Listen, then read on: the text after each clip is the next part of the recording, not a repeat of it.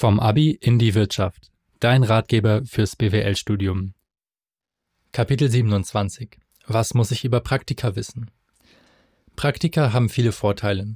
Sie sind deine beste Möglichkeit, dich in verschiedenen Firmen und Aufgabenbereichen auszuprobieren und dir dadurch eine Meinung zu bilden, in welchen Positionen du später einmal arbeiten möchtest. Natürlich hilft ein Praktikum auch deinem Lebenslauf, denn Praxiserfahrung vorzuweisen ist unter BWL-Studierenden ein ganz entscheidender Wettbewerbsvorteil. Und ein Praktikum kann dir die Möglichkeit geben, viel Neues zu sehen. In einer neuen Stadt, einem neuen Umfeld und mit neuen Menschen um dich herum. Vor deinem Berufseinstieg solltest du also mindestens ein Praktikum nach dem Bachelor oder zwei Praktika nach dem Master gemacht haben. Es gibt aber durchaus auch Absolventinnen mit drei oder vier Praktika, zum Beispiel während eines Gap Years.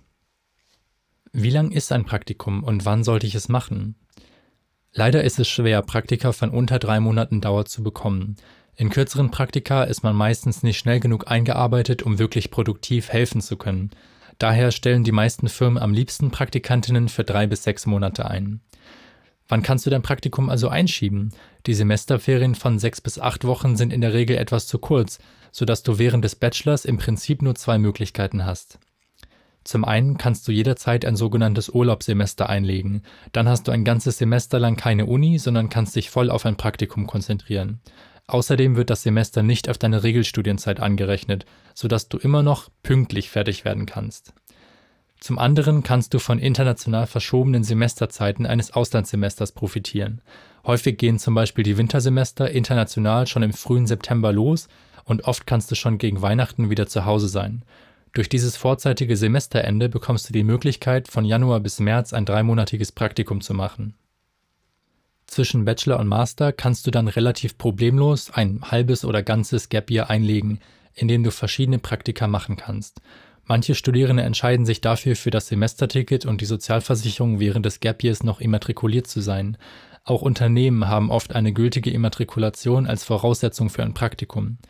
Um das zu erreichen, kannst du entweder an der Bachelorhochschule den Abschluss hinauszögern oder dich zwischenzeitlich für einen weiteren zulassungsfreien Bachelor in einem anderen Fachgebiet einschreiben.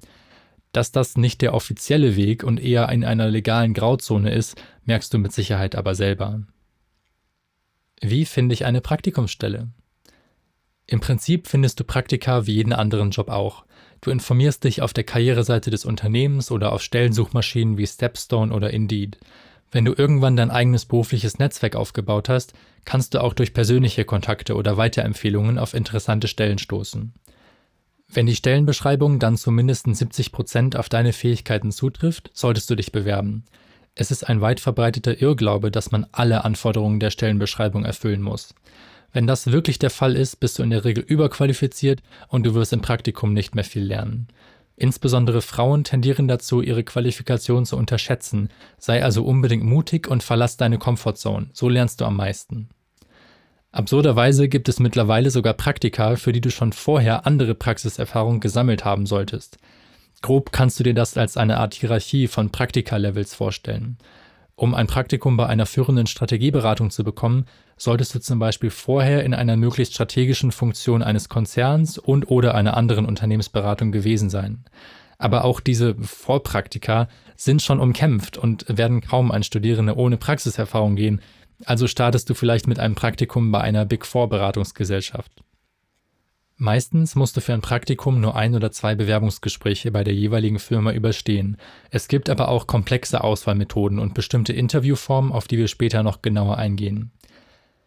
Für die Bezahlung eines Praktikums ist ab einer Länge von über drei Monaten der gesetzliche Mindestlohn von aktuell 12 Euro pro Stunde vorgeschrieben. Manche Unternehmen legen aber sogar noch etwas drauf.